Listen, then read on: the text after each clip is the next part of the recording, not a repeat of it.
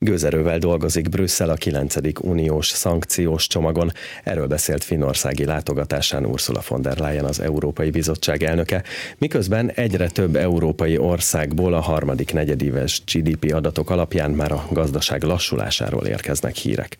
A helyzetet szakértők szerint tovább nehezítheti, hogy december 5-én életbe lép az uniós olajembargó, vagyis hétfőtől nem lehet nyersolajat szállítani Oroszországból.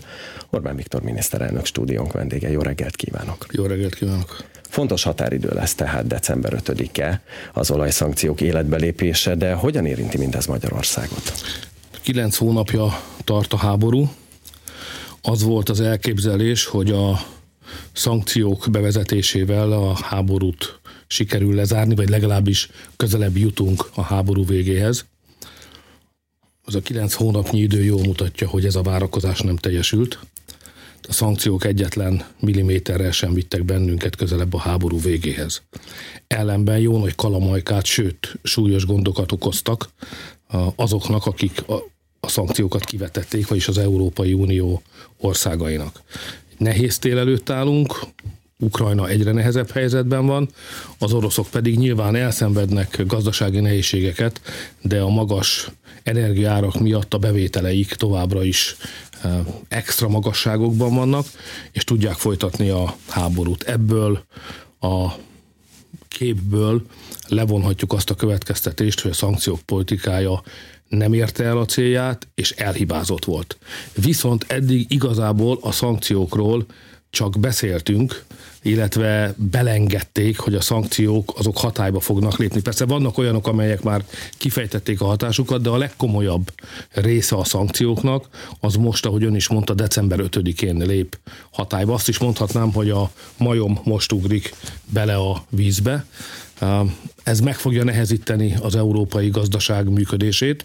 Ugye Magyarországnak azt sikerült elérnie, hogy miután ránk a szankciós tiltás nem vonatkozik, ezért Magyarország hozhat be Oroszországból olajat, tehát attól nem kell tartanunk, hogy hogy ellátási hiány lépne föl. Tehát nekünk jogunk van ahhoz, hogy hozzájussunk az ország működtetéséhez szükséges olajhoz. A probléma az ár mert az árak, a szankciók árfelhajtó hatása alól azonban Magyarország sem tudja magát kivonni, és ezért várjuk, hogy december 5-én az árakra milyen hatást gyakorol a szankciók hatályba lépése. Ugye az ársapka az napirenden van, bár életben még nem lépett, és döntés nincs róla. Nem csak az olajjal, hanem a gázzal kapcsolatban is, és uh, ahogyan a bevezetőben is említettem, von der Leyen utalt rá, hogy gőzerővel dolgoznak az említett hatások ellenére is a kilencedik csomagon. Van-e arról bármilyen információja a magyar kormánynak, hogy mit tartalmazhat ez a csomag? Mert a sajtóhírek valóban arról szólnak, hogy ársapka, esetleg a gáz elosztással kapcsolatban is lehet valamilyen fejlemény, és hát az atomenergia is Azt tudjuk, ebbe. hogy mit akarnak. Tehát, hogy a brüsszeli bürokraták mit akarnak. Ők azt szeretnék, hogyha az olaj után a szankciókat kiterjesztenénk az atomenergiára is, és a gázra is. Ez Magyarországra nézve tragikus következményekkel járna, tehát nekünk ezt ki kell védeni, a mentesítést kell kapnunk, ez eddig sikerült, nem először került ez napirendre. Most ez kilencedik szankciós csomagnak hívják, de valahol a negyedik, ötödik táján már a gáz meg a nukleáris energia előkerült, és Magyarország eddig mindig elérte a saját nemzeti céljait, vagyis mentesítettük magunkat az embargó következ, az embargó ténye alól. Tehát tudunk behozni Oroszországból is olyan anyagokat, nyersanyagokat és energiát, amire a magyar gazdaságnak szüksége van. Ezért jó reményekkel veszünk részt ebben a kilencedik csomagról szóló vitában is, mert ha eddig ki tudtunk tartani, akkor nyilván most is el fogjuk tudni, el tudjuk majd érni eh, az érdekeinknek, a, az, hogy azok teljesüljenek. Ugyanakkor a nyomás folyamatos, tehát a kilencedik szankciós csomag után majd lesz tizedik, meg tizenegyedik, tehát nekünk folyamatosan küzdenünk kell azért, hogy az alapvető érdekeinket megvédjük, ezért is kértük az embereket, hogy a nemzeti konzultáción keresztül erősítsék meg a, meg a magyar kormányt és a magyar kormányzati álláspontot. Ha már a nemzeti konzultációt szóba hozta, ugye tegnapi hír az, hogy átlépte az egymilliót a kitöltések száma, és hát ez is azt mutatja, hogy azért van hatása a társadalomra annak, ami eh, Európában történik. Hogyan értékeli ezt a számot? Húsz, húsba vágó kérdésről beszélünk, tehát ma alig ha van fontosabb kérdés, a mind, közvetlen mindennapok szempontjából, mint az, hogy mennyit kell fizetni a háztartásoknak, és az embereknek munkát adó vállalkozásoknak az energiáért. Tehát én nem lepődök meg azon, hogy egy ilyen nemzeti konzultációban már több mint egy millió ember részt vett, és az általában ugye több is, mint egy millió, mert egy millió kérdőívet küldtek vissza, de az emberek szerencsére nem csak kitöltik, hanem beszélnek is róla, egy háztartáson belül nyilván többen vannak. Szóval úgy érzem, hogy az ország megértette, hogy a következő gazdasági év a 2023-as évnek a gazdasági sikere, a gazdasági nehézségek mértéke az az energiaárakon, illetve a szankciókon múlik. Beszélünk majd erről is bővebben, de Érdekes, hogy december másodikán még mindig a szankciók kiterjesztéséről beszélünk, mert az október végi interjúnkban ön azt mondta, hogy erősödni fog Európában is a békepárti vélemény, és hogy majd mostanában november-decemberben lesz egy ütközet, amikor is már a meglévő szankciók fenntartásáról is beszélni kell, mert hogy azokat ugye nagyjából most már fél éve, hogy kivetették. Ennek ellenére most mégis a kiterjesztés lesz majd napi renden? Természetesen mind a két kérdés napi renden van. Az egyik tábor, most még ez tűnik a többségi tábornak, ezt nevezzük háborúpárti tábornak, ők a szankciók kiterjesztését szeretnék elérni, mert folytatni akarják a háborút, és azt gondolják, hogy a háború folytatásán keresztül lehet eljutni a békéhez. Van egy másik gondolkodásmód, mi ehhez az iskolához tartozunk, amelyik azt mondja, hogy azonnali tűzszünet és a béketárgyalások megkezdése. Tehát a békéhez szerintünk tűzszüneten keresztül és béketárgyalásokon keresztül vezet az út. Akik háborúpártiak, azok mindig újabb és újabb szankciókat követelnek. Ebbe a alaphelyzetbe jön be az a körülmény, amit ön most itt említett, vagyis, hogy fél évente a már kivetett szankciók sorsáról is dönteni kell.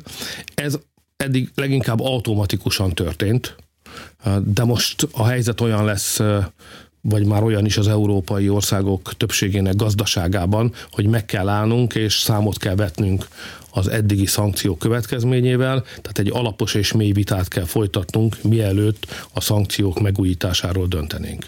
Ez eltér a korábbi gyakorlattól, ahol mindez automatikusan történt. Ugye érdekes, hogyha a gazdaságra gyakorolt hatásokról beszélünk, az, amiről a horvát elnök beszélt a minap, hogy Európa háromszor drágábban veszi a gázt Amerikától, mint ahogyan azt korábban beszerezte. És akkor felmerül a kérdés, hogy kire számíthat ebben a helyzetben Európa? A saját szövetségesei közül is akár.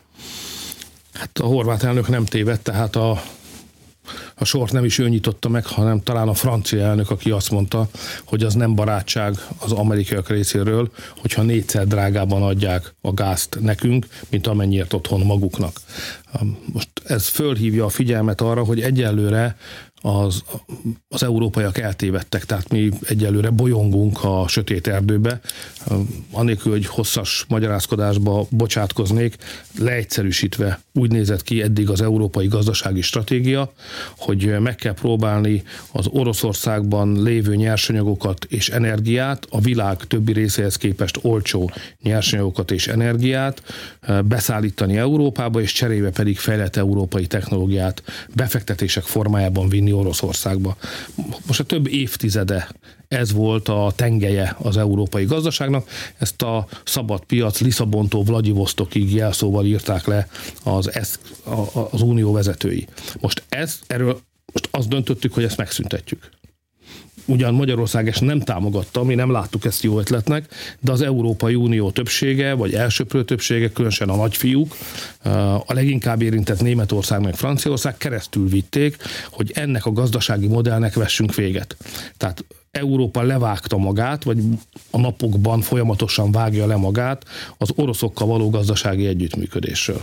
Ez eddig nem túl bonyolult intellektuális feladat. Az a kérdés, hogyha ez nincs, akkor mi van helyette? Mi az új európai gazdasági stratégia? Erre a kérdésre nincs válasz. Mert ha erre a kérdésre az a válasz, hogy majd amerikai uh, uh, energiaforrásokkal pótoljuk azt, ami Oroszországból jött korábban, de most kiesett, akkor számot kell vetnünk azzal, hogy az drágább lesz, mint amilyen eddig az Oroszországból érkező energiára volt. Ha drágább az energia, mindennek felmegy az ára. Ezért van ma szankciós infláció Európában. A szankcióknak a felárát fizetjük meg. Ha Oroszországból nem hozhatunk olcsót, máshonnan kell hozni, az meg drágább. Ez föl is viszi az árakat, mert az energiaár, a magas energiaár tovább gyűrűzik és megjelenik mindenben, mert a dolgokat szállítani kell, elő kell állítani, bármilyen termék előállításához energia kell, és ez mind fölnyomja az árakat, még az élelmiszer árakat is, elsősorban a műtrágya árán keresztül. Tehát azt tudjuk már, hogy milyen volt a korábbi gazdasági modellje Európának. Azt is tudjuk, hogy ezt épp most számoljuk föl. De hogy mi jön helyette erre a kérdésre, soha senki nem adott választ. Mi ezt mindig sürgettük, én személyesen is, hogy kedves barátaim, akik szankciópártiak vagytok, mondjátok már el, hogy akkor mitől lesz versenyképes az európai gazdaság a következő évtizedekben, hogyha csak drága energiát fogunk használni, de erre nincs válasz. És ez nagyon súlyos kihívást jelent mindenki számára. Egy új helyzethez kell alkalmazkodni, annélkül, hogy egy közös európai gazdasági stratégia rendelkezésre állna. Ezért Magyarország nem tud más tenni, mi nem várakozhatunk arra, hogy valaki kiötölje a választ erre a kérdésre, hogy hogy néz majd ki a jövendő európai gazdaság. Nekünk a jövendőbeli magyar gazdaságot kell saját forrásból, saját uh, eszünkre hagyatkozva, saját kútfőből kigondolnunk és létrehoznunk. Ezen a kormány dolgozik. Ez nem egyszerű dolog, dolog, mert itt nem egy átmeneti egy-két éves válságot kell kezelni, hanem föl kell építeni egy teljesen új gazdasági modellt. Erre tehát még nincs válasz Brüsszelből, amire viszont van az a magyar helyreállítási terv, amelyet szerdán másfél év után jóvá hagyott az Európai Bizottság, és amelyet egyébként az egyik legjobbnak ítélt meg a 27 ilyen dokumentum közül. Ha ez valóban így van, akkor miért kellett erre másfél évet várni? Hát valóban az a helyzet, hogy léptünk egyet előre, hát ha nem is egy óriásit, de egy jelentős lépést azért tettünk, megtettünk, mert az Európai Bizottság másfél év hezitálás után, ahogy ön is mondja, elfogadásra javasolt, és a maga részéről elfogadta a magyar helyreállítási tervet. Itt most arról a tervről beszélünk, amely annak a pénznek az elköltéséhez szükséges, amely pénzt közös hitelfelvételből a Covid válságra válaszként állítottunk elő, hogy a Covid miatt nehéz helyzetbe jutott európai országok egy plusz forráshoz jussanak, hogy helyre hozhassák, ezért hívják helyreállítási alapnak, helyre hozhassák a saját gazdaságukat. Itt a gyorsaság lett volna a legfontosabb. Most ehhez képest ugye már 21 nyarán odaadhatták volna ezeket a forrásokat. Miért nem tették? Miért voltak velünk szemben igazságtalanok? Miért húzták az időt? Ennek nyilvánvaló politikai okai vannak. Ugye az Európai Unió és Magyarország között néhány fontos kérdésben mondjuk úgy, hogy fundamentális kérdésben véleménykülönbség van, ezért ők nem szeretik a magyar kormányt, ők az előző választáson egy baloldali kormányt szerettek volna. Ezért nem adták oda a pénzt az országnak, viszont odagurították a dollárokat a baloldalnak, hogy meg tudja nyerni a választást. Így állt elő a guruló dollárok ügye. Ez volt a terv, de a választást Magyarország megnyerte, illetve a magyarországi jobboldal megnyerte, nem volt mit tenni a bizottságnak, érdemben kellett tárgyalni, előbrángattak mindenfajta feltételeket, mi ennek egy részét értelmesnek, más részét szükségtelennek láttuk, de hát miután eredményt akarunk elérni, ezért a szerintünk szükségtelen kérdésekről vagy intézményekről is meg tudtunk állapodni. 17 kérése volt az Európai Bizottságnak, a 17 kérést mi teljesítettük, és végül eljutottunk oda, hogy a bizottság nem csak azt mondta, hogy ez rendben van, hanem hogy a magyar terv a kiválóak közé tartozik Európában. Ugye azt kell mondanom, hogy nagyon sok ember dolgozott ezen, én köszönetet szeretnék mondani nekik. Nem látszik ez kívülről, de egy sisere hat dolgozik a tárgyások során azért, hogy Magyarország jó pozíciókat érhessen el, és jó döntésnek bizonyult az, hogy Navracsics Tibor visszatért a kormányba, és ezeket a tárgyalásokat a, irányította, jól irányította, mint az eredmény is mutatja. Ugye amikor a feltételekről beszélt, 17-et említett, de azóta már van egyébként egy 18 is. Mi a garancia arra, hogy nem lesz 19 20 ki tudja hány? Hát van már 19 is, meg 20 is, de hát aki ismeri az Európai Uniót, meg az európai intézményeket, az pontosan tudja, hogy ők ilyenek. Tehát mindig lesz egy újabb ötletük. Van egy történelmi tendencia, hogy a brüsszeli bürokraták szeretnék a befolyásukat egyre erősebben kiterjeszteni a tagállamokra, és erre lehetőséget látnak, akkor ezt meg is próbálják. Itt türelemre van szükség, mert ennek ellenére, hogy ők igazságtalanok Magyarországgal szemben, annak ellenére, hogy mindig újabb föltételeket támasztanak, azért végül is megállapodásra kell törekednünk. Persze van néhány alapvető kérdés, ahol nem tudjuk megváltoztatni az álláspontunkat, nem is akarjuk, és ezek igazából a viták mélyén meghúzódó nagy kérdések. Ők azt akarják, hogy engedjük be a migránsokat, de mi nem tesszük. Azt akarják, hogy engedjük be a szexuális propagandistákat az iskolákba, ezt nem tesszük meg, és azt akarják, hogy minden további és fenntartás nélkül fogadjuk el a szankciókat és támogassuk a háborút. Hát mi ezt sem fogjuk megtenni, de ami ezen túl van, arról mind lehet tárgyalni. Hát e- ennek a napjait éljük most. Van még két dolog, amiben azért van véleménykülönbség Brüsszel és Budapest között. Az egyik az Ukrajna finanszírozásának a kérdése, és egy előző beszélgetésünkben azt mondta, hogy erről lesznek még komoly viták. Ez a vita hol tart most? Most fordul komolyra a dolog ugyanis kiderült, hogy a háborúnak nem csak az a költsége van, hogy a nyugat finanszírozza az ukrán hadsereget, fegyverrel, pénzzel, eszközökkel, nem csak az a költsége van, hogy amit most lerombolnak, azt majd újra kell építeni, és a nyugatiakon kívül alig ha számíthat Ukrajna másra az újjáépítési költségek előteremtésekor, hanem kiderült, hogy itt van egy harmadik tétel is. Ez pedig az ukrán állam működtetésének kérdése. Tehát Ukrajna a háború miatt abba a helyzetbe került, hogy nem tudja saját magát működtetni. Tehát most nem a hadseregről beszélek, nem tudja kifizetni a nyugdíjat. Nem tudja kifizetni az állami alkalmazottak fizetését. Nem tudja föntartani a közlekedését, az infrastruktúrát. Egész egyszerűen külső források nélkül az ukrán állam nem tud működni. Ezért Ukrajna nyugathoz, ezen belül az Európai Unióhoz is fordult, hogy adjunk pénzt. Ilyen egyszerűen és primitíven adjunk pénzt. Ez azt jelenti, hogy az Unió szerint nekünk, az Európai Uniónak évente 18 milliárd eurót kellene adnunk Ukrajnához, csak azért, hogy az ukrán állam működjön, és az ukrán emberek megkapják azt a pénzt, ami az életükhöz szükséges. És az, ezt mi elfogadjuk nem vagyunk tőle boldogok, ha nem lenne háború, hanem béke lenne, akkor ez a kiadás sem lenne. Tehát, hogyha az Unió azon a nyomvonalon haladt volna, amit Magyarország javasolt, hogy háború helyett inkább a békét sürgesse és segítse elő, akkor ez az összeg vagy nem lenne, vagy jelentősen kisebb lenne. De ha már itt vagyunk, ahol vagyunk, Magyarország eh, kénytelen, kelletlen, de belátja, a saját gazdasági nehézségeink ellenére is belátjuk, hogy Ukrajnát segíteni kell. És az a kérdés, hogy hogyan segítsük Ukrajnát. Két javaslat van az asztalon. Az egyik javaslat azt mondja, hogy az uniós tagállamok költségvetését használjuk fel arra, hogy újabb hiteleket vegyünk föl közösen, és a közösen fölvett hitelből adjunk pénzt Ukrajnának. Ezt mi nem támogatjuk, mert nem szeretnénk, hogyha az Európai Unió az együttműködő tagállamok közössége helyett egy közösen eladósodott államok közösségévé vagy együttesévé válna.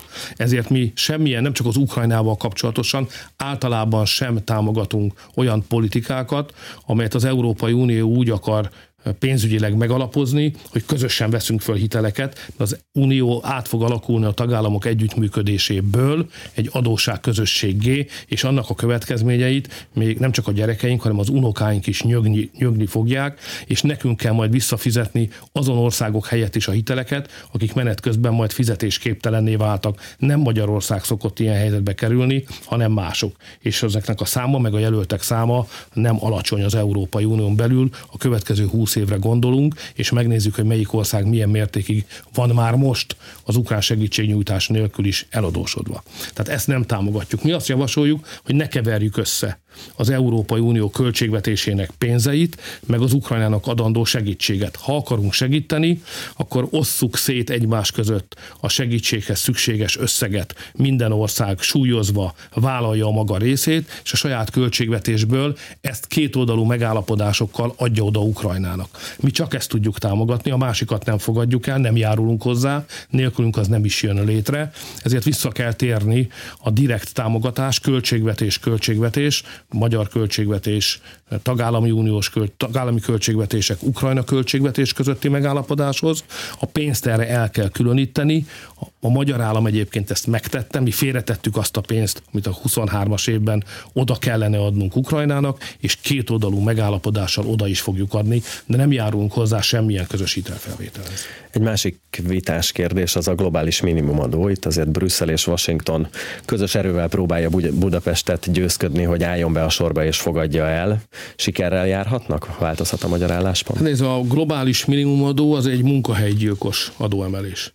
Tehát ha azt bevezetnék, és Magyarország ehhez hozzájárulna, az oda vezetne, hogy munkahelyek tízezerei szűnnének meg Magyarországon. Ezt nem engedhetjük meg magunknak. Szerintem az adókérdés egyébként sem globális kérdés, az adókérdés az nemzeti hatáskörbe tartozik, minden országnak magának kell eldöntenie, hogy milyen adórendszert működtetnek.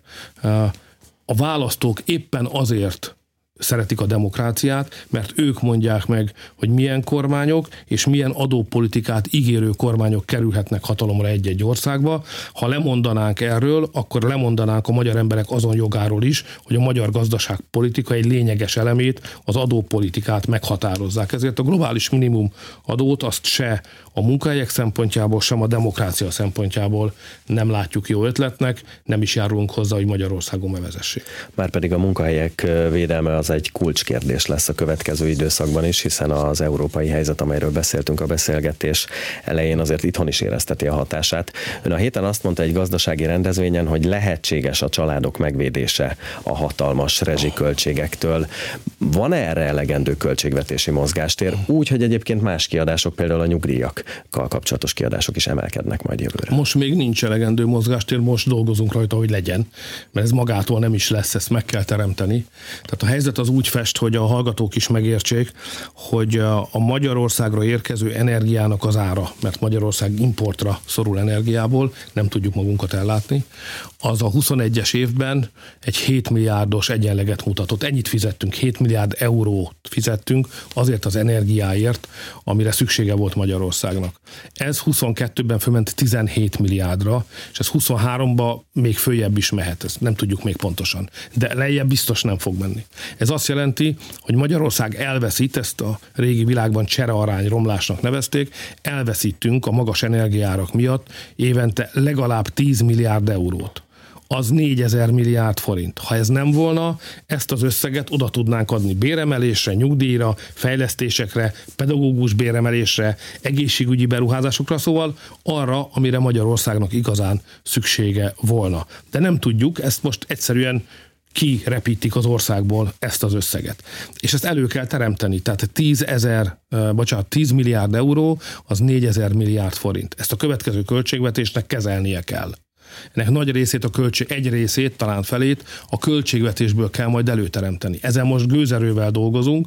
Van egy hatályban lévő költségvetési törvényünk 2023-ra, amit még 22. júliusában fogadtunk el, de a világ azóta a feje tetejére állt, ezért a 23-as költségvetésnek a, az újratervezése az megkerülhetetlen. Ez most folyik. Úgy látjuk, hogy a következő évben ha a vállalkozók is jól teszik a dolgokat, a munkavállalók is jól dolgoznak, és a kormány is jól dolgozik, akkor el tudjuk érni, hogy a magyar gazdaság ne essen recesszióba, ne kezdjen el hátrafele menni, hanem továbbra is legyen gazdasági növekedés, egy másfél százalékos gazdasági növekedéssel számolunk. Ha ez így van, akkor meg tudjuk ha erre képesek leszünk, akkor meg tudjuk védeni a családok rezsitámogatását. Azt meg úgy kell elképzelni, hogy ma minden magyar család 181 ezer forint támogatást kap havonta a rezsiszámláján keresztül.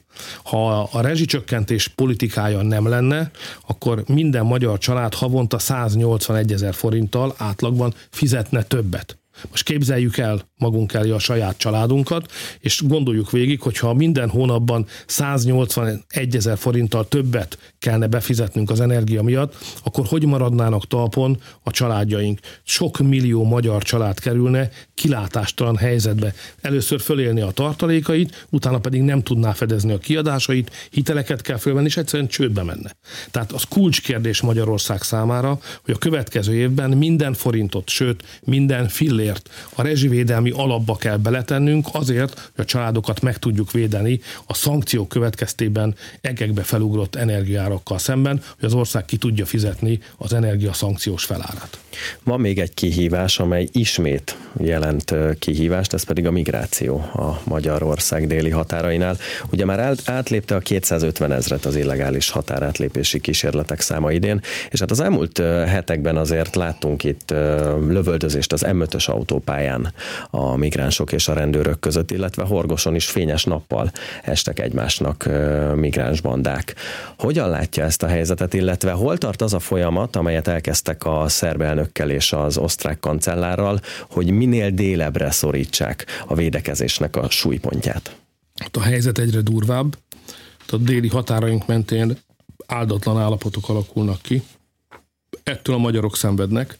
Szenvednek a határ Magyarország felé eső oldalán, és szenvednek a határ Szerbia felé eső oldalán is, ahol szintén nagy számban élnek magyarok. Az ő életük az lassan elviselhetetlenné válik.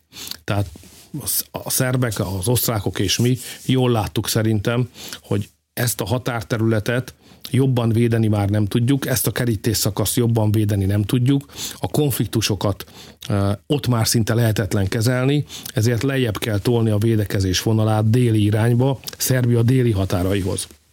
Erről megegyeztünk, két tárgyalási fordulón vagyunk már túl, miniszterelnöki szinten, a harmadik nem sokára Ausztriában lesz. A megoldásnak a, a a térképe, a, az akcióterve rendelkezésre áll. Most folyik a pénz, az eszközök, meg az emberek összegyűjtése ahhoz, hogy levonulhassunk Szerbia déli határaihoz közösen, és a szerbek irányításával, mert hiszen az az ő országuk, meg az ő határuk, a szerbek irányításával közösen védjük meg e, néhány száz kilométerre délebre a biztonságunkat, mint ahol most a szerb-magyar határ húzódik. Jó, jó hír, hogy Kassán volt egy V4-es csúcs találkozó, és miután az átszivárgó migránsoktól, mert a kerítés elnére ilyenek azért vannak, nem csak az osztrákok szenvednek, hanem a szlovákok is, sőt a csehek is érzik ennek a következményeit, ezért a másik, V4-es, másik három V4-es ország felajánlotta, hogy ő segít, közreműködik a közös osztrák-szerb-magyar terv végrehajtásában, eszközöket, embereket és pénzt is hajlandóak a rendelkezésünkre bocsátani, ennek a részleteiről is zajlanak a tárgyalások. Tudom, hogy az energia a legnagyobb probléma, Tudom, hogy a mindennapok gazdasági nehézségei jelentik a magyarok számára a legnagyobb kihívást, de a történelmi léptékben legnagyobb kihívás az a migráció. És tudnunk kell, hogy nem csak a határvédelem nehézségével kell megküzdenünk, hanem hogy Brüsszelben olyan irányzatok vannak, olyan politikai irányzatok vannak hatalmon, és ők a hozzájuk hasonlóakat, a hasonszörűeket támogatják Magyarországon, akik a migránsokat be akarják engedni Európába, és be akarják engedni Magyarországra. Sőt, arra akarnak kötelezni bennünket, hogy engedjük be őket. Ebben a magyar dollárbaloldal és a brüsszeli bürokraták egyetértenek. Tehát miközben meg kell védeni a gazdasági érdekeinket, és élni kell a 2023-as évben, sőt lehetőleg fejlődnünk kell, a közben van egy másik rejtettebb, kevésbé szem előtt lévő történelmi kihívása Magyarországnak, ez pedig a migrációval szembeni védelem, és lehet, hogy a köz vélekedésből vagy közfigyelemből kevesebb irányul a migráció kérdésére, de nekünk döntéshozóknak tudatában kell lennünk annak, hogy ez a legfontosabb történelmi kérdés Magyarország számára. A brüsszeli szankciókról, azok hatásairól, az unióval folytatott tárgyalásokról és a migrációs helyzetről is kérdeztem az elmúlt fél órában Orbán Viktor miniszterelnököt.